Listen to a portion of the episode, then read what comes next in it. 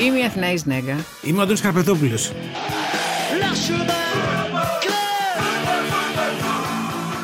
Τρίτο και τελευταίο επεισόδιο του αφιερώματος Μαραντόνα είπαμε να είναι αφιερωμένο στο Μαραντόνα Pop Star.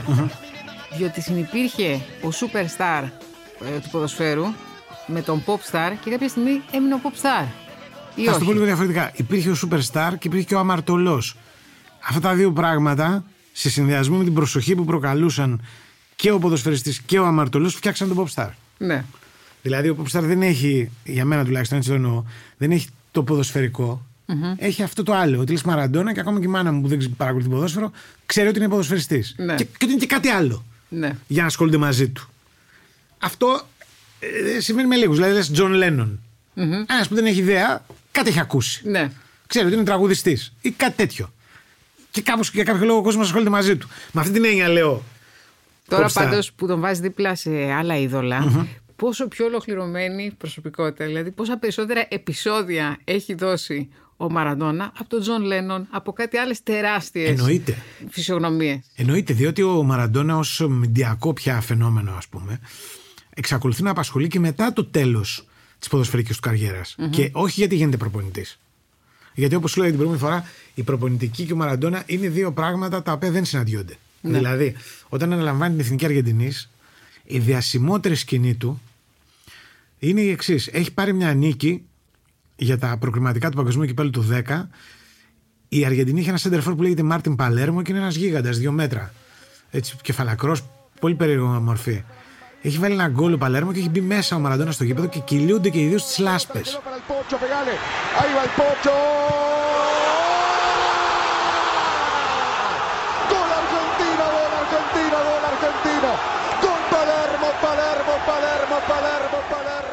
Βλέπεις έναν ποδοσφαιριστή που δεν Ναι. είναι παράξενο να κυλάει τις λάσπες, με τον προπονητή του που είναι πάρα πολύ παράξενο. Είναι πεσμένοι και οι δύο, ας πούμε, Ναι. στο χόρτο και να κολυμπάνε στη λάσπη. Δεν ήταν ιδιαίτερα επιτυχημένη η- η καριέρα του, αρκεί να σου πω ότι η μεγαλύτερη ήττα της Εθνικής Αργεντινής, νομίζω από τη Βολιβία με 6-1, γίνεται επί των ημερών του. Φεύγει από, την, α, από τον πάγκο της Εθνικής Αργεντινής γιατί μετά τον, την αποτυχία στη Νότια Αφρική και την ήττα από τη Γερμανία με 4-0 έχει ξεσηκωθεί το σύμπαν. Εκεί πια δεν υπάρχει ούτε ο Πίπε Ντόρο ούτε τίποτα. Λένε κατέστρεψε το Μέση, κατέστρεψε τη- την καλύτερη γενιά που είχαμε εδώ πέρα, ας πούμε, και να σηκωθεί να φύγει. Υπάρχουν ιστορίες για εκείνη την εποχή, δηλαδή πήγαινε, τους προπονούσε, συζητούσε ποτέ μαζί τους. Βασικά συζητούσε μαζί τους. Αυτό έκανε. Τους έλεγε τις ιστορίες του και τα κατορθώματά του και υπάρχουν και κανένα δυο ντοκιμαντέρ που μπορεί να τα δει κανείς αυτά. Και γενικά προσπαθούσε να του ψαρώσει, δηλαδή να τους κάνει να παίξουν λίγο για αυτόν, θυμίζοντας τους διαρκώς ότι απέναντί του έχουν μια γενικά ιερή υποχρέωση, ας πούμε. Και μετά παρίστανε και το μεγάλο παδό. Όπως τελευταία έκανε και στο παγκόσμιο κύπελο του, της Ρωσίας όπου έδωσε την πιο θλιβερή παράστασή του προσπαθούσε να γυρίσει ένα ντοκιμαντέρ με πρωταγωνιστή τον ίδιο και θυμάσαι χτυπιότανε Στην αρχή δεν ξέραμε ότι υπάρχει γύρισμα και δεν μπορούσαμε να καταλάβουμε τι γινόταν. Και μετά Ναι, ναι. προέκυψε ότι αυτό ήταν γύρισμα fake. πληρωμένο. Ναι, ναι, ναι. Ήτανε, ήθελε να δείξει ότι συμπάσχει, ας πούμε, με την εθνική, ότι αυτό το πράγμα είναι μια θλιβερή στιγμή για τη χώρα, ότι ε, θρηνεί για το ποδόσφαιρο και όλα αυτά, ας πούμε, τα οποία θα τα χρησιμοποιούσε για να κάνει τη δική του ταινία. Ε, Έχει κάνει διάφορα πάντως πριν από εκεί με τα μίντια. Είχε ένα σοου στην ε, Αργεντινή αρκετά επιτυχημένο Ναι. το οποίο λεγόταν Νύχτες με το 10 και στο οποίο ταξίδευαν από την Ευρώπη όλοι αυτοί οι φοβεροί παίκτες. Ναι. Ο Μπέκαμ, ο Ρονάλντο, για να πάνε καλεσμένοι του και να μιλησουν Βασικά τον ακούγανε. δηλαδή, αυτός είναι ιστορίες, οι άλλοι λέγανε δύο κουβέντες και χαμογελούσαν. En España le dicen el torero. Acá nosotros, para nosotros, es nuestro Román. Juan Román Riquelme.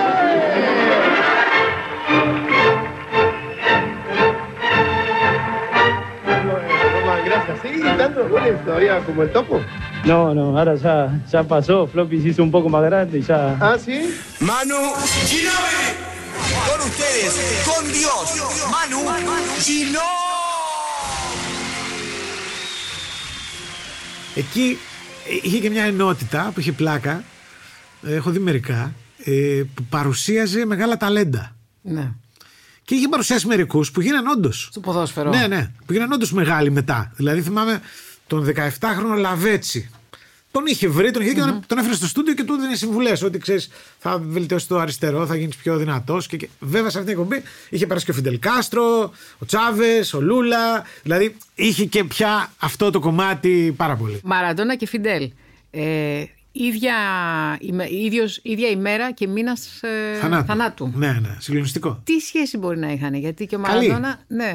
Καλή. Α, ε, Ο Μαραντόνα μετά το, τ- την τιμωρία του το 1994 και έχει γυρίσει στην Αργεντινή, παίζει πάλι, γιατί θεωρητικά το ποδόσφαιρο του σταματάει γύρω στο 2000 αν θυμάμαι καλά, με ένα παιχνίδι που γίνεται προς τιμήν του. Εν πάση περιπτώσει έχει σταματήσει πολύ πιο νωρίς. Μετά το 2000 έχει μεγάλα προβλήματα όμως, προβλήματα υγείας, σοβαρά. Ε, και εκεί βρίσκει καταφύγιο στην Κούβα για να γίνει και καλά πρώτα απ' Όπου όλα. έχει πάει να αποτοξινωθεί πάλι σε Ναι. μυστηριώδεις συνθήκες, σε μια υποτίθεται ε, με κλινική η οποία με αριστερούς τρόπους απομακρύνει τους εθισμένους Ναι. από τα προβλήματα του καπιταλισμού. Γενικά Κάπως έτσι. υπάρχουν τρομερές ιστορίες και μετά. Υπάρχει το μια σίγουρο σημειολογία είναι, σε όλο αυτό έχει Ναι, δοθεί. ότι κάποια στιγμή φιλοξενείται σε μια ψυχιατρική κλινική. Διότι υπάρχει και ο μύθος, πρέπει να πούμε, ο οποίος είναι πάρα πολύ διαδεδομένος για το σύστημα υγείας της Κούβας. Κούβας, βέβαια. Ε, Είναι που καταπληκτικό. συντηρείται ακόμη. Ναι, ναι. Και πρέπει να πούμε ότι ναι, μεν, αλλά. ε, ε, Εντάξει, μην το υπάρχει ένα συζητήσουμε. πολύ καλό Υπάρχει, εθνικό σύστημα γιατί προφανώς. Είναι άνθρωποι οι οποίοι Ναι, χρειάστηκε ναι. επίσης να βρουν τρόπους να ανταποκρίνονται Ναι, ναι, ναι, χωρίς ναι. φάρμακα, χωρίς εισαγωγές Yes, για ναι. πάρα πολλά χρόνια. Εκεί τώρα για να καταλάβεις ε, ο ίδιος ο Μαραντόνα διηγείται ότι στην κλινική αυτή λέει υπάρχει ένας τύπος με τον οποίο κάνει παρέα που ξέρεις πιστεύει ότι είναι ο Μαρλον Μπράντο ας πούμε τέτοια πράγματα. Δηλαδή μιλάμε για κανονικούς τρελούς. Έτσι. Λέει ο ίδιος ότι νιώθει όπως ο Τζακ Νίκολσον στο Στη φωλιά Σφύλλα του. του Κούκου. Αυτό θα έχει πει όταν βγήκε. Και λέει ότι κανένας δεν πίστευε ότι είναι ο Μαραντόνα. Του λέγαν όλοι ότι έλα μοιάζεις ας πούμε αλλά αποκλείεται Είχε ψυχιατρικό πρόβλημα ο Μαραντόνα, γιατί δεν ξέρω αν Είχε ο εθισμός... κατάθλιψη. Ναι. Είχε ψυχίατρο προσωπικό και μάλιστα ο, ο Λέκο, αυτός ο προσωπικός ψυχίατρο, ήταν και ο άνθρωπος που έσπρωξε την κόρη του, μία από τις κόρες, να τον πάει να κάνει τις περίφημες εξετάσεις τελευταία που του βρήκαν ότι είχε πρόβλημα και έπρεπε να χειριστεί στο κεφάλι. Δεν πήγαινε διαφορετικά. Και ο, ο ψυχίατρος έλεγε ότι είναι πάρα πολύ πεσμένος, δεν γελάει, οπότε δεν είναι καλά. Δηλαδή δεν, δεν είναι ζήτημα μόνο ε, κεφιού. Είναι θέμα α, οργανικό. Κάτι έχει, ας πούμε, ο άνθρωπος. Έκανε πολλά ο Μαραντόνα. Δηλαδή, θυμάμαι, είχε αυτό το πρόβλημα με τα, πώς το λένε, τα εντερικά του. Δεν θυμάμαι τώρα. Εν πάση περιπτώσει, έμπαινε για, για διάφορα πράγματα κατά καιρούς και κατά καιρούς, όπως σου λέγα, βγαίνανε και φήμες ότι είναι στα τελευταία του, ότι Ναι. δεν είναι καλά. Και μετά επέστρεφε και ξανά έκανε τα, τα show του και, και, και. Ήταν όμως πηγή έμπνευσης. Ναι. Για να τα λέμε όλα. Και αυτό είναι κάτι το οποίο τον ξεχωρίζει πάρα πολύ από όλους όσους ας πούμε συγκριθήκαν κατά καιρούς μαζί του. Κανένας δεν έχει προκαλέσει τόσα πράγματα και καλλιτεχνικά αλλά και σε επίπεδο βιβλίων ας πούμε, Ναι. ντοκιμαντέρ ως αυτός. Κανένας, κανένας. Δηλαδή έχουν γίνει για πια είναι μόδα, γίνονται ντοκιμαντέρ για όλους. Και μερικά πάρα πολύ ωραία κιόλας. Το ντοκιμαντέρ που έχει κάνει ο Κουστορίτσα για τον Μαραντόνα είναι ένα ντοκιμαντέρ του Κουστορίτσα και ο Κουστορίτσα μόνο για τον Μαραντόνα θα μπορούσε να το κάνει. Το καταλαβαίνεις, το αισθάνεσαι αυτό σαν Θα μοναδικότητα. σε ρώταγα ποιο είναι το καλύτερο ντοκιμαντέρ για τον ε, Μαραντόνα. Αυτά τα δύο εγώ ξεχωρίζω. Δηλαδή του Νασίφ ε, ε, Κανάμπια και του Κουστορίτσα. Ε, δεν είναι τέλεια. Δεν είναι σούπερ. Έχω δει πολύ καλύτερα αθλητικά ντοκιμαντέρ. Και δεν είναι γιατί ο Κουστορίτσα προσπαθεί να διεισδύσει κατά κάποιο τρόπο στον κόσμο του ας πούμε να τον ψυχαναλύσει. Ναι. Δεν γίνεται. Είναι, πώς να το πω, πολύ λίγος ο Κουστορίτσα για να ψυχαναλύσει το Μαραντόνα. Οπότε καταλήγει να τον θαυμάζει. Βέβαια, μας δίνει ορισμένα πράγματα τα οποία είναι πολύ ωραία. Όπως παραδείγματος χάρη την εκκλησία του Μαραντόνα Ναι. στο Ροζάριο στην Αργεντινή, που είναι μια κανονική εκκλησία που έγιναν άνθρωποι που παντρευόντουσαν κτλ. κτλ. Είναι μια εκκλησία του Αγίου Μαραντόνα. Το δείχνει αυτό. Έχει ένα άλλο καταπληκτικό σκηνικό με τα στρεπτιζάδικα της, ε, του Buenos Aires όπου ε, βλέπεις και τα καλύτερα γκολ του Μαραντόνα πέραν όλων των άλλων και είναι πάντα λέει μια δυσκολία για αυτό που πηγαίνει γιατί όταν θα κοιτάζει τις κοπέλες ή Να. τα γκολ. Αυτό είναι ο χαρακτήρας του, της δυσκολίας. Λέει πολλά ωραία ο Μαραντόνα εκεί μιλάει για τη μητέρα του για τη σχέση αυτή τη φοβερή. Ε, και ακούγεται και το τραγούδι του Μάνου Τσάου που είναι το πιο γνωστό με το Λαβίδα Ανατόμπολα Si yo fuera Maradona, viviría como él. Si Si yo fuera Maradona, frente a cualquier portería. όπου με τον Μάνου Τσάου έχει βρεθεί μετά από πάρα πολύ καιρό σε ένα τηλεοπτικό στούντιο και του λέει χαμένος χρόνος αυτό το τραγούδι, χαμένος χρόνος το γελάει και τον κοιτάει ο άλλος. Και του λέει γιατί, λέει μα λες λέει ε, αν ήμουν ο Μαραντόνα θα έκανα αυτό αν ήμουν ο Μαραντόνα θα έκανα το άλλο μα δεν θα μπορούσε ποτέ να είσαι ο Μαραντόνα είναι πάρα πολύ ωραίο. Δεν ξέρω πόσο χάρηκε ο Μάνου Τσάου για το, αλλά σαν, σαν σκηνή και σαν φράση είναι, εγώ το βρίσκω πολύ μαραντονικό. Si yo fuera Maradona, viviría como él. Mil cohetes, mil amigos, lo que venga mil por cien. Si yo fuera Maradona. Έχεις γλυκάνει για τον Μαραντόνα, γιατί εγώ που σε παρακολουθώ και διαβάζω αυτό που γράφεις, Ναι. έχεις περάσει και φάσεις, θα έλεγα, οργής. Εντάξει, έχω πέρασει και φάσεις οργής γιατί πολλές φορές αυτή η καρικατούρα του εαυτού του, ας πούμε, σκότωνε τις δικές μου παιδικές μνήμες. Ναι, Εμένα δεν με χάλασε ποτέ ότι έπαιρνε ναρκωτικά. ναι. Και ο Μικ Τζάγκερ έπαιρνε ναρκωτικά.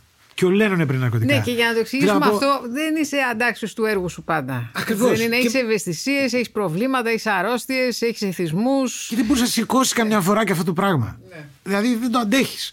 Καμιά φορά καταφεύγεις σε αυτού του τύπου τις ε, διαδικασίες γιατί δεν γίνεται αλλιώς. Και Δεν στο κατα- φινάλε, ναι. πώς να τον κρίνεις γιατί έπαιρνε ναρκωτικά. Θέλω να πω πρόβλημά Ναι. του. Αλλά αυτά τα καρικατουρίστικα τώρα στην Ρωσία που λιποθυμούσε, που έκανε τον πεθαμένο, που έλεγε κοιτάξτε με. Αυτά όντως δεν τα μπορούσα. Μήπως όλα αυτά όμως ήταν αποτέλεσμα της μεγάλης ε, κατρακύλας και της φτώχειας. Γιατί δεν, δεν ξέρω πώς ζούσε ο Μαραντόνα στο τέλος. Ήταν εύκολη η ζωή του. Κοίτα, από ένα σημείο και μετά, εντάξει, ποτέ δεν ήταν φτωχό ο Μαραντόνα. Πλήρωσε αυτά τα εκατομμύρια στην, Όχι. ε, λόγω φοροδιαφυγής; Ποτέ. Πήγε στο δικαστήριο και είπε ότι στη φορολογική μου δήλωση δεν, χαρά, δεν χωράει η χαρά των ανθρώπων. Αν χωρούσε η χαρά των ανθρώπων, θα μου χρωστάγατε κιόλας. Δεν υπάρχει ένα φημολογούμενο έτσι, τεράστιο Χρέος. χρέος. Τεράστιο. Δεκάδες Νομίζω- εκατομμύρια στην... ε, Νομίζω ότι ήταν 132 εκατομμύρια ευρώ. Μαζί με τις προσαυξήσεις προφανώς. δεν πλήρωσε τίποτα. Δεν, δεν, και κανείς δεν του τα ζήτησε. Δηλαδή έγινε μια δίκη γιατί έπρεπε να γίνει. Τυπικά, ας πούμε. Συμβιβάστηκε με το Ιταλικό κράτος δίνοντας ελάχιστα χρήματα. Δεν θα μπορούσε και κανείς να του κάνει τίποτα. Δηλαδή, θυμάμαι εγώ την εκδήλωση στην Νάπολη. Υπάρχει το Teddy Egum, το οποίο είναι ένα ίδρυμα διανομενιστικό πράγμα, διανομένο, που έχει κάνει πολλές εκδόσεις βιβλίων του, ε, παιδικές εκδηλώσεις, ε, είχε χρηματοδοτήσει το ντοκιμαντέρ του Μινά, που είναι επίσης καλό. Ε, γενικά ήταν ε, το, το δικό του, ας πούμε, ήταν οι άνθρωποι του, δεν, το, δεν είχε αυτός καμιά σχέση. Αυτοί λοιπόν είχαν κάνει μια εκδήλωση στην οποία είχε εμφανιστεί ο δήμαρχος της Νάπολη όταν γύρισε, πριν από μερικά χρόνια μπόρεσε να ξαναπάει στην Ιταλία γιατί κινδύνευε να τον συλλάβουν λόγω φοροδιαφυγής. Είχε παραγραφεί δηλαδή το αδίκημα. Και εκεί είχαν πει και τη- είχε πει ο Δήμαρχος και τη μεγάλη φράση ότι είναι ο μοναδικός άνθρωπος ο οποίος υπήρξε συνεπής απέναντι στην πόλη αυτή στα 2.000 χρόνια της ιστορίας της. ναι. Και είπε ο Μαραντόνα ότι όταν έφυγα όμως από εδώ έφυγα μόνος μου ας πούμε. Λε- δηλαδή... Έφυγε ήταν- μόνος του. Ναι, Έφυγε μόνος του και τώρα. Στην Εντελώς. τελική έξοδο. Ναι. Δηλαδή περίμενε. εντελώς. Πέντε Και- παιδιά αναγνωρισμένα. πε- Εντάξει, αυτά Ναι. που δεν έχει αναγνωρίσει δεν θα μπορούσαν να είναι δίπλα Ναι. του. Ε, Γυναίκες, φίλοι, Μια κόρη στο τέλος. μια κόρη στο Μια τέλος. κόρη ασχολούνταν μαζί του και η οποία προφανώς επειδή πίστευαν ότι είναι και εκτός κινδύνου μετά το, την, ε, το χειρουργείο δεν ήταν εκεί. Βέβαια, επειδή ο Μαραντόνα είναι Μαραντόνα και μετά θάνατον βγαίνουν ιστορίες, δεν λέω για αυτό το προφανές ότι πλακωθήκαν την ώρα της κηδείας του με την αστυνομία, έγινε ο χαμός. Αυτό είναι πάρα πολύ μαραντονικό ως φινάλε, δεν θα μπορούσε να γίνει αλλιώς. Όλα πρέπει να τελειώνουν πάντα με ένα μεγάλο ταρατατζούμ. Αλλά και με τις θεωρίες τώρα ότι ο γιατρός δεν ήταν ο καλύτερος και ότι έπεσε θύμα ιατρικής, ε, ιατρικού λάθους. Όλα αυτά είναι βέβαιο ότι θα, θα ακουστούν και θα ξανακουστούν και θα γραφτούν και καινούργια βιβλία για, τη- για το τέλος του. Γι αυτό, γιατί είναι αυτός. Γιατί ακόμα και αν αυτά δεν πουλάνε τίποτα, που λέει ο λόγος, πρέπει να γραφτούν, πρέπει να υπάρχουν. Είναι, είναι ντοκουμέντα, ας πούμε, στη μια μιας γενικότερης, ας πούμε. Υλικό υπάρχει πάντως. Πάντα. Υπάρχει σίγουρα για ένα ακόμη ντοκιμαντέρ. Ναι, δεν θα, δεν θα βγούμε εύκολα από αυτή την ιστορία. Δηλαδή, και κανείς, δηλαδή, και οι υπόλοιποι οι ποδοσφαιριστές που ακολουθούν θα συνεχίσουν να συγκρίνονται μαζί του. Και ο μετά το Μέση, καλύτερος Αργεντινός, θα τον κουβαλάει στο σταυρό του μαρτυρίου. Δεν γίνεται αλλιώς, δεν γίνεται. Είναι, είναι τόσο μεγάλο ξέρεις, το μέγεθος που το περικλείει αυτό το πράγμα. Θα μείνει το καλό; Ή θα μείνουν οι ιστορίες ε, ξεπεσμού και του τέλους; δεν είναι τόσο κακές αυτές οι ιστορίες του ξυπνισμού. Θέλω να πω δηλαδή ότι και όλα αυτά τα οποία τράβηξε και όλες όλες αυτές τι ιστορίες που τον φέρναν πάντα στο χείλος της καταστροφής, στο... και αυτά ε, δεν είναι άσχημα. Α πούμε, ο Σορεντίνο στην Νιώτη. Την έχεις δει τη Νιώτη; Ναι, βέβαια. Αν θυμάσαι το Αγαπημένη απόσπασμα ταινία. Που τον εμφανίζει το Μαραντόνα στο, Στο- ψυχιατρικό. εκεί που κάνουν- Στο χειροκομείο. Ναι. Αυτό το έχει Την πάρει. κούρα. Ναι, από μια δική του διήγηση. Από τη διήγηση της ε, πώς το λένε, θεραπείας του στην ε, ε, Κούβα. Και τον τοποθετεί εκεί πέρα και είναι και το ίδιο αστείο. Δηλαδή λένε οι άλλοι, είναι ο Μαραντόνα. Είναι, δεν είναι. Ωραία ταινία, να τη Ωραία δείτε. ταινία. Θέλω να σου πω ότι έχουν γραφτεί λέει, 112 βιβλία μόνο στην Αργεντινή και την ε, Ιταλία. Εγώ πιστεύω ότι είναι περισσότερα. Πιθανότατα αυτοί εκτιμούν ότι είναι βιβλίο. Είναι αυτό που δεν έχει να κάνει με τις ειδικές εκδόσεις. Α πούμε, η ιστορία του παγκοσμίου κυπέλου του ο, 86, η ιστορία του παγκοσμίου κυπέλου του 90. Ξέρω, εγώ. ε, πρέπει να μιλάνε για πιο στοχευμένα, για βιογραφίες. Υπάρχουν και στην Ελλάδα δύο-τρία. Ένα που έχει κυκλοφορήσει και κάνει και ένα ψηλοσουξέ, λέγεται το χέρι του Θεού. Έχει κάμποσες ιστοριούλες που, έχουν, ε, που έχουν πλάκα. Όμως το πιο σπουδαίο είναι ότι ο Μαραντόνα μεγάλωσε μια γενιά. Ναι.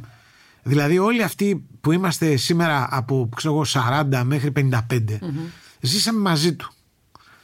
Ε, μου- εμένα μου το έλεγε ένας συγκάτοικος που είχα στην Ιταλία, ο Γιώργος μου έλεγε, με είχε πάρει τηλέφωνο και μου λέει εσύ νομίζω ότι τον είχαν φιλοξενήσει σπίτι μας.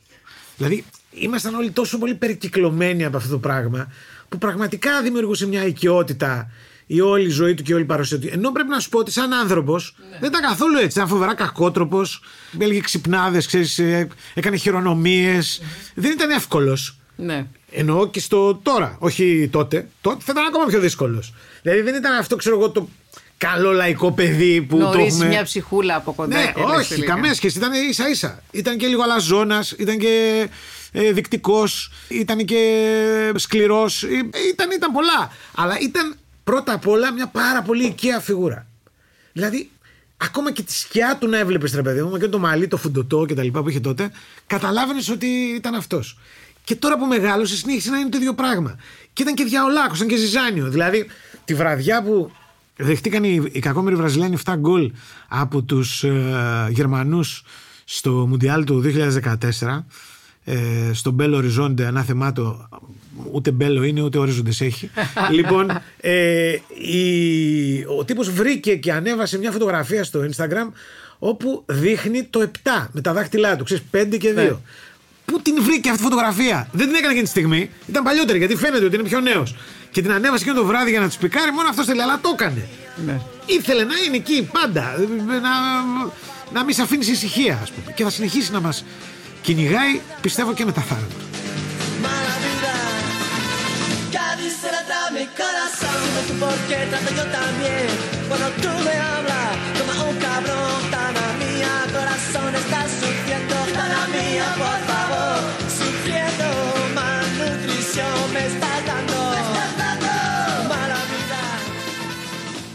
Μαραντόνα και οι σχέσεις του με την Ελλάδα. Α, ναι, αυτό το ξεχάσαμε. Ε, με σχέση με την Ελλάδα, εντάξει, ε, υπάρχουν πράγματα που, στα οποία υπήρξε πρωταγωνιστής ο ίδιος και πράγματα που έχουν γραφτεί για τον ίδιο και αμφιβάλλα να τα ξέρε. δηλαδή, έχει, πρώτα απ' όλα είχε έρθει ως ποδοσφαιριστής ε, να παίξει εναντίον του ΠΑΟΚ. Μαραντόνα. Μπαλιά στον κενό χώρο για τον Καρέκα και είναι το 1-0. Αν θέλετε το 0-1. Μία γρήγορη αντεπίθεση θα λέγαμε ότι ευνηδιάστηκε όλος ο κόσμος. Όχι μόνο η άμυνα του ΠΑΟΚ, διότι με δύο μπαλιές ο Φούζι από τα αριστερά έδωσε στον Μαραντόνα, ο Μαραντόνα έδωσε στον κενό χώρο.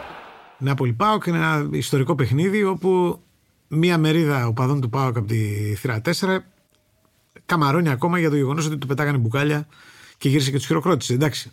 Ο Μαραντόνα, έχοντας μεγαλώσει στη Λατινική Αμερική, ένιωσε λίγο στην τούμπα σπίτι του, ας πούμε. Δηλαδή, όλο αυτό το τριγύρο θα το έχει σίγουρα χαρεί στην ε, διάστασή του, ας πούμε, στα γήπεδα τα Λατινοαμερικάνικα. Ο Πάκο έχει σταθεί πολύ καλά και στα Ναι. δύο παιχνίδια. Στη Νάπολη είχε χάσει με ένα 0. Ε, ο Μαραντόνα είχε κάνει δύο-τρία από τα κόλπα του, ας πούμε, έτσι για να θυμόμαστε ποιος είναι και, τι, και πώς περνάει τη ζωή του, χωρίς να κάνει πάντως κανένα φοβερό παιχνίδι. Με την εθνική μας έπαιξε το τελευταίο παιχνίδι της καριέρας του. Στη- με, με την φανέλα της Εθνικής Αργεντινής. Ναι. Αυτό είναι σίγουρα ένα ιστορικό γεγονός. Εκεί τον είχε αναλάβει ο Γιώργο ο Τσαλουχίδης. Το Μαραντόνα, τι να πούμε γι' αυτόν; Μπορεί να έχει γεμίσει βάρος, μπορεί να έχει κοιλιά, μπορεί να έχει πάρει τα χαπάκια του, μπορεί, μπορεί ό,τι θέλετε να πείτε, αλλά παραμένει αυτό που το ποδόσφαιρο φέρνει τον κόσμο στα γήπεδα. Αυτός ο παίκτης πρέπει να σταματηθεί. Και επειδή ο Γιώτης ο Τσαλοχίδης είναι ο άνθρωπος με πληθωρικά προσόντα, άλλη τόση και πιο εύκολη δουλειά θα κάνει με τον Μαραντόνα. Ο Μαραντόνα είναι σε τρομερή κατάσταση. Ε, λέγονται διάφορα για το παιχνίδι αυτό. Ότι δεν ήθελε κανένας ας πούμε, να αναλάβει αυτή τη δουλειά. Ότι το έκανε ο Τσαλουχίδης ως ο πιο ας πούμε έμπειρος και αυτός που θα ακούσει τα λιγότερα. Ε, η αλήθεια είναι ότι ο, αυτό πρέπει να είναι και το, το τελευταίο του μεγάλο, όχι απλώς για τη σκοράρια, αλλά και γενικά για όσα κάνει, το τελευταίο μεγάλο παιχνίδι με την εθνική ομάδα της Αργεντινής. Ήταν δεδομένο ότι θα είναι αυτό το τελευταίο του παιχνίδι; Όχι, όχι, όχι. Ο Μαραντών έχει πάει εκεί για να πάρει το παγκόσμιο κύπελο, να παίξει τον τελικό. Εκείνο ήταν το πρώτο του παιχνίδι Ναι. στο παγκόσμιο κύπελο του 1994. Παίζει ένα ακόμα παιχνίδι με την Ιγυρία και μπαίνει η κυρία με τα άσπρα και τον μαζεύει και τον χάνουμε. έχει έρθει δύο φορές καλεσμένος του Ολυμπιακού που τον είχε κάνει και μέλος. Στις 5 και 10 έφτασε στα αποδητήρια του γηπέδου Καραϊσκάκη ο μεγάλος Διέγκο Μαραντόνα. Κατευθείαν μέσα στα αποδητήρια αυτόγραφα και φωτογραφίες με τους παίκτες του Ολυμπιακού.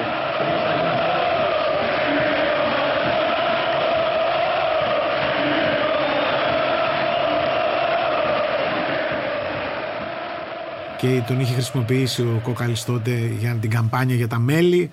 Τη δεύτερη φορά τον φέρανε για τη- μια φιέστα για Ναι. να κάνει την απονομή του πρωταθλήματος. Είχε μείνει στο Μεγάλη Βρετανία, σε μια σουίτα. Ε, καλά, που αλλού. Από αλλού. Ε, Μην είναι και αριστερός, άλλωστε μην το ξεχνάμε.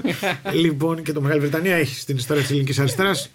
Παίξει ένα ρόλο. Θέλαμε κάποτε να του βάλουμε βόμβες για να σκοτώσουν τον Σωστά. Τζόρτσιλ. Μην το ξεχνάς. Λοιπόν, εν πάση περιπτώσει, ε, είχε περάσει καλά. Εδώ και υπήρχαν και δύο ιστορίες που πάντα μου άρεσαν. Η μία ότι ο Χουάρα μου Ρότσα, κατά δήλωση του ίδιου, τον είχε προτείνει στον Παναθηναϊκό Ναι. τότε, το 94-95, είχε πει στον Γιώργο Βαρδινογιάννη να τον αποκτήσουν για να δώσουν τη δυνατότητα να επιστρέψει, ας πούμε, στο ευρωπαϊκό Ναι. ποδόσφαιρο. Θα είχε πλάκα να γίνει αυτό. Ναι. Πιστεύω θα έκανε θράψη και στην νυχτερινή ζωή της Αθήνας, ειδικά την δεκαετία του 90, που γινόταν τη μουρλής. Άσε που με αυτά που μου λες φαντάζομαι θα του άρεσε το κλίμα εδώ. Ε, ναι, Γιατί είναι- μπορεί να είχαμε μια δεύτερη καριέρα του Σίγουρα, Μαραντόνα. σίγουρα. Είναι, είναι δεδομένο.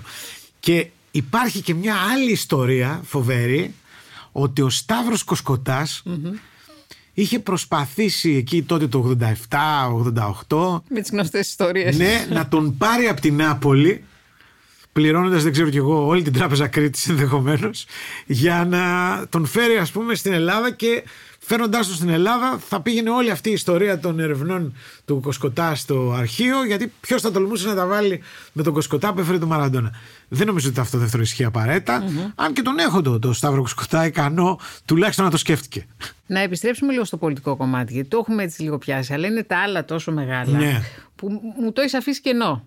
Ναι. Υπήρξε ποδοσφαιριστής ο οποίος να έχει χρησιμοποιήσει έτσι τις πεπιθήσεις του, τις ιδεολογίες του, να τις έχει μπλέξει με το μύθο του, όπως ο μεγάλος αριστερός Μαραντόνα. Κοίτα, για να σου το εξηγήσω. Ναι. Υπάρχει ένα πρώτο κομμάτι στο οποίο δεν υπάρχει πολιτική δήλωση του Μαραντόνα.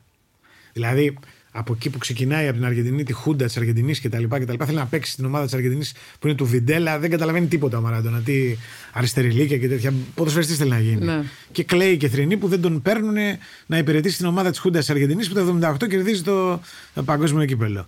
Λοιπόν, σιγά σιγά όμως μεγαλώνει, αντιλαμβάνεται τον κόσμο και πολιτικοποιείται.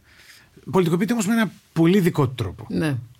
Δηλαδή, πρώτα απ' όλα, είναι αντισυστημικός με την έννοια όμως του θέλω να τη λέω στο ποδοσφαιρικό σύστημα. Ναι. Έτσι, όχι στο κοινωνικό-πολιτικό.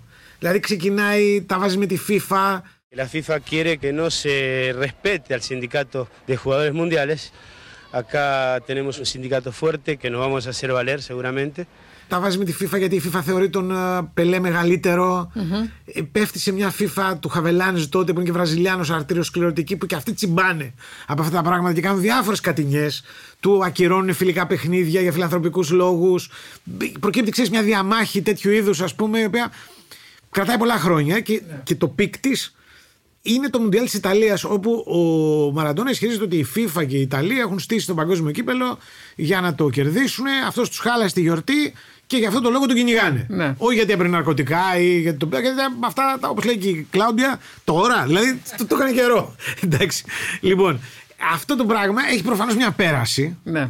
και σε επίπεδο προσωπικής άμυνας. Μην ξεχνάς, είναι ο μεγαλύτερος παίκτης του κόσμου, μακράν. Και ένα ωραίο πρωί, ο μεγαλύτερος παίκτης του κόσμου, μακράν, πρέπει να απολογηθεί για το γεγονός ότι έχουν βρει σπίτι του κοκαίνη για, πώς το λένε, ολόκληρη την Νάπολη. Ναι. Δηλαδή δεν είναι ότι το, το πιάσαμε με μια μυτιά, ας πούμε. Έτσι. Δεν έχει αποδομηθεί και ο σοσιαλισμός τότε. Όχι, είμαστε ακόμα σε συνθήκες ας πούμε σοσιαλισμού.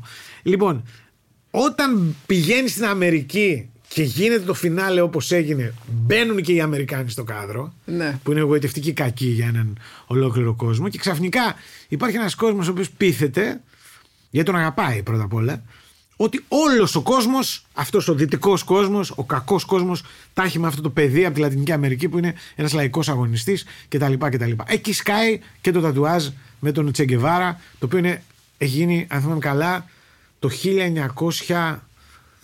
1988-89, δηλαδή αργότερα. Και μια εποχή που δεν υπήρχαν και τατουάζ. Ναι, δεν υπήρχαν. Δεν υπήρχαν. Δεν υπήρχαν. Λοιπόν, η, ο Μαραντόνα είναι Υπήρχαν αλήθεια. λίγα, αλλά αυτοί οι Αυτή οι τη- ποδοσφαιριστές ναι, ναι, που έχουμε όχι, όχι, συνηθίσει αυτά τώρα να είναι- αυτά είναι βλέπουμε. μετά. Άρα ήταν και σε αυτό πρωτοπόρος. Σε αυτό ναι, ναι, ναι. Ήταν πρωτοπόρος. Καλά, ήταν σε πολλά πρωτοπόρο. Εν πάση περιπτώσει, ο Μαραντόνα με όλους αυτούς, τους Λατινοαμερικάνους κυρίως, τον Λούλα, τον Τζάβες, τον Φιντέλ, καταφέρνει να μην είναι παράτερος. Αυτό είναι παράξενο να το σκεφτεί γιατί μιλάμε για ένα ποδοσφαιριστή πάντα έτσι. Αλλά μέσα σε αυτό το κάδρο δίπλα τους πρέπει να υπάρχει. Aprendimos a quererte desde la histórica altura donde el sol de tu bravura le puso un cerco a la muerte. Aquí se queda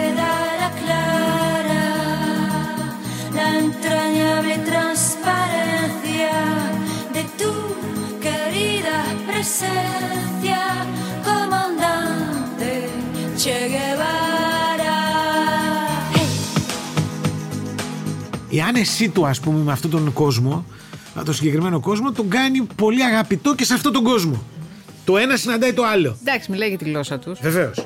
Πολύ βασικό. Ε, αυτή είναι, δηλαδή, ο Φιντέλ δεν είναι στα καλύτερά του, αλλά υπάρχει ακόμα. Ναι. Ο Τσάβες ακόμη συντηρεί αυτό το μύθο. Ναι. Δεν, έχει, δεν έχουμε φτάσει στο σημείο που είμαστε σήμερα. Είμαστε πολύ πριν από αυτό. Επομένως, κρατάνε κάτι κι αυτοί από την έγκλη τους. Και είναι και ποδοσφαιρόφιλοι. Σωστά. Δηλαδή έχουν και αυτοί ένα κώδικα για να βρεθούν και να μιλήσουν ε, μαζί του. Ε, και το ποδόσφαιρο ευδοκιμεί και σε τέτοια καθεστώτα. Δηλαδή, θέλω να πω, δεν παθαίνει κάτι. Όχι. Και πρέπει να πω επίσης ότι εκείνο το ποδόσφαιρο, εκείνων των χρόνων, είναι πολύ διαφορετικό από το ποδόσφαιρο το τωρινό. Ναι. Δηλαδή, είναι ένα ποδόσφαιρο στο οποίο υπάρχουν και αυτοί οι περίεργοι οι οποίοι πρέπει να βγουν να δώσουν και λίγο πολιτική άποψη. Α. Έτσι, δεν είναι ο μόνο Μαραντόνα. μη- Σε αυτό δεν υπήρξε πρωτοπόρο.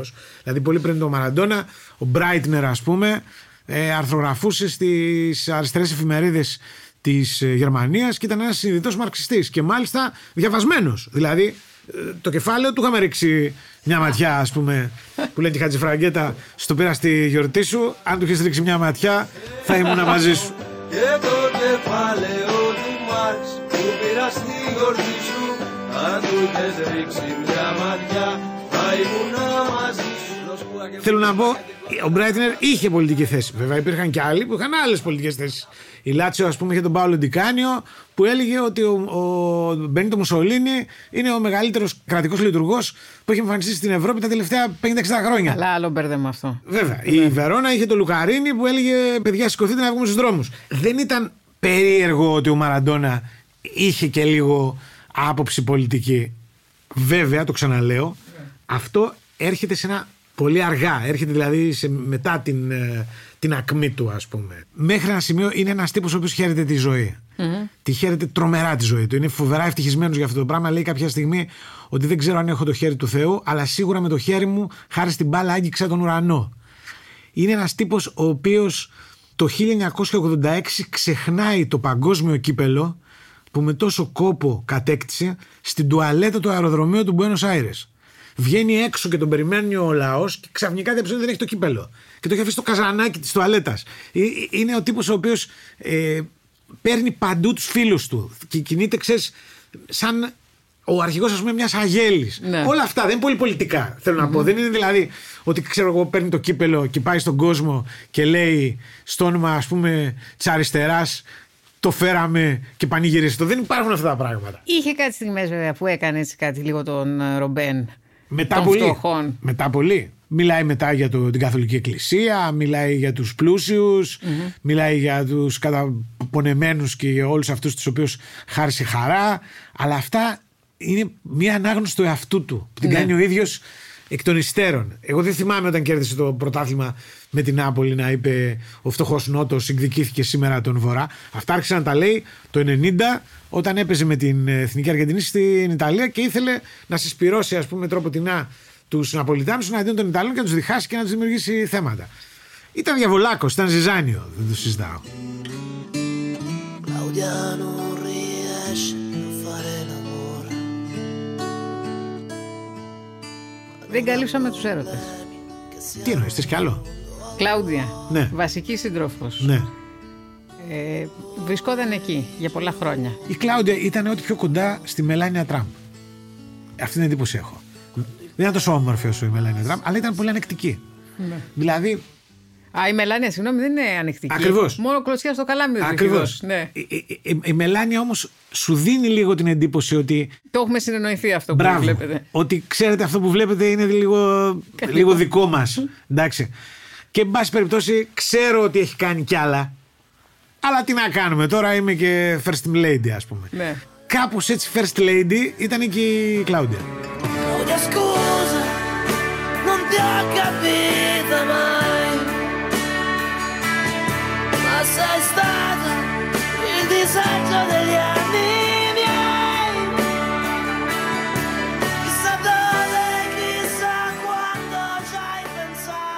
Υπήρξε ερωτευμένος με μια γυναίκα πάρα πολύ ο Μαραντόνα. Το Υπήρ- ξέρουμε υπήρξε αυτό. μια πιτσερίκα στη ζωή του. Τώρα το όνομα της δεν το θυμάμαι. Η οποία τον ε, βοήθησε έτσι να ξανανιώσει και τα λοιπά. Είχε κάνει 35 χρόνια διαφορά. Έκανε και ένα παιδί. Ε, και αυτός ήταν, ας πούμε, ο δεύτερος ε, μεγάλος του έρωτας. Αλλά ο, η εντύπωση που έχω εγώ είναι ότι ο Μαραντόνα ήταν λίγο από κανάρα σε κανάρα θα πετάω. Δηλαδή δεν, δεν σταμάταγε. Δεν είχε. Ε, και επίσης, επειδή του είχε βγει και στραβά λίγο η ιστορία με τη Λορεντάνα Μπερτέ που μετά έγινε γνωστό, με την Έθερ Παρίζη που μετά έγινε γνωστό, γιατί αυτές μιλάγανε. Δηλαδή και αυτές παίρνανε από το Μαραντόνα. Δεν δίναν μόνο. Λοιπόν, κατέληξε στο συμπέρασμα ότι είναι καλύτερο ένα λαϊκό κορίτσι που το βρίσκω σε ένα πάρτι ένα βράδυ από το να πάω να μπλέξω με την χ μοντέλα, την περίεργη κτλ. που θα μπορούσε τότε να τα έχει αυτά. Δεν τα έκανε ποτέ. Δεν καταγράφονται δηλαδή έρωτες, ε, ξέρω εγώ, στην πρώτη σελίδα. Το οποίο υπάρχει και αυτός στους ποδοσφαιριστές. Ε, όχι απαραίτητα. Ναι, αλλά υπάρχει έτσι σαν. ε, Κάποιοι ναι, ας Κάποιοι πούμε. το ακολουθούν ότι μπορώ να έχω ποια θέλω, αλλά διαλέγω ένα λαϊκό κορίτσι με το οποίο έχω, χρόνια, πά- έχω πάρα Ναι. πολλά χρόνια σχέση. Και ο Μέσης είναι μία. Ο Μέσης είναι ακριβώς μια τέτοια περίπτωση. Ο Κριστιανό Ρονάλντο όμως όχι. Δηλαδή, εντάξει, έχουμε και η Ρένα Σάιξ, έχουμε και διάφορα πράγματα που θέλουμε. Ε, κάποτε πρέπει να κάνουμε μια εκπομπή για τη σχέση αυτή του, του ποδοσφαίρου με τη, το lifestyle, ας πούμε, στην Ελλάδα. Γιατί στην Ελλάδα, ε, από τον καιρό που ο Μίμης Δωμάζος αγάπησε τη Μοσχολίου, για τον μέσο Έλληνα ποδοσφαιριστή, ο έρωτας της ζωής του πρέπει να είναι μια τραγουδίστρια. Ή κάτι ανάλογο, εν πάση περιπτώσει. Σε σημείο που φτάσαμε πια ένας άλλος Λατίνος, ο Μποτία, να μας πάρει την Ελένη Φουρέιρα. Εγώ θα έλεγα ότι το ζευγάρι αυτό, ως εικόνα ταραχή που προκαλεί κτλ., ο Μαραντόνα θα το ευλογούσε.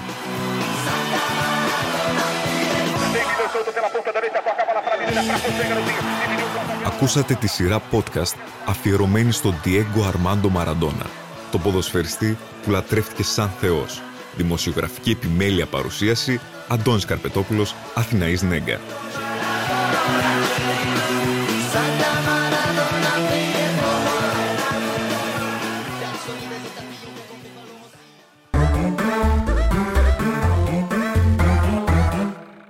Pod.gr.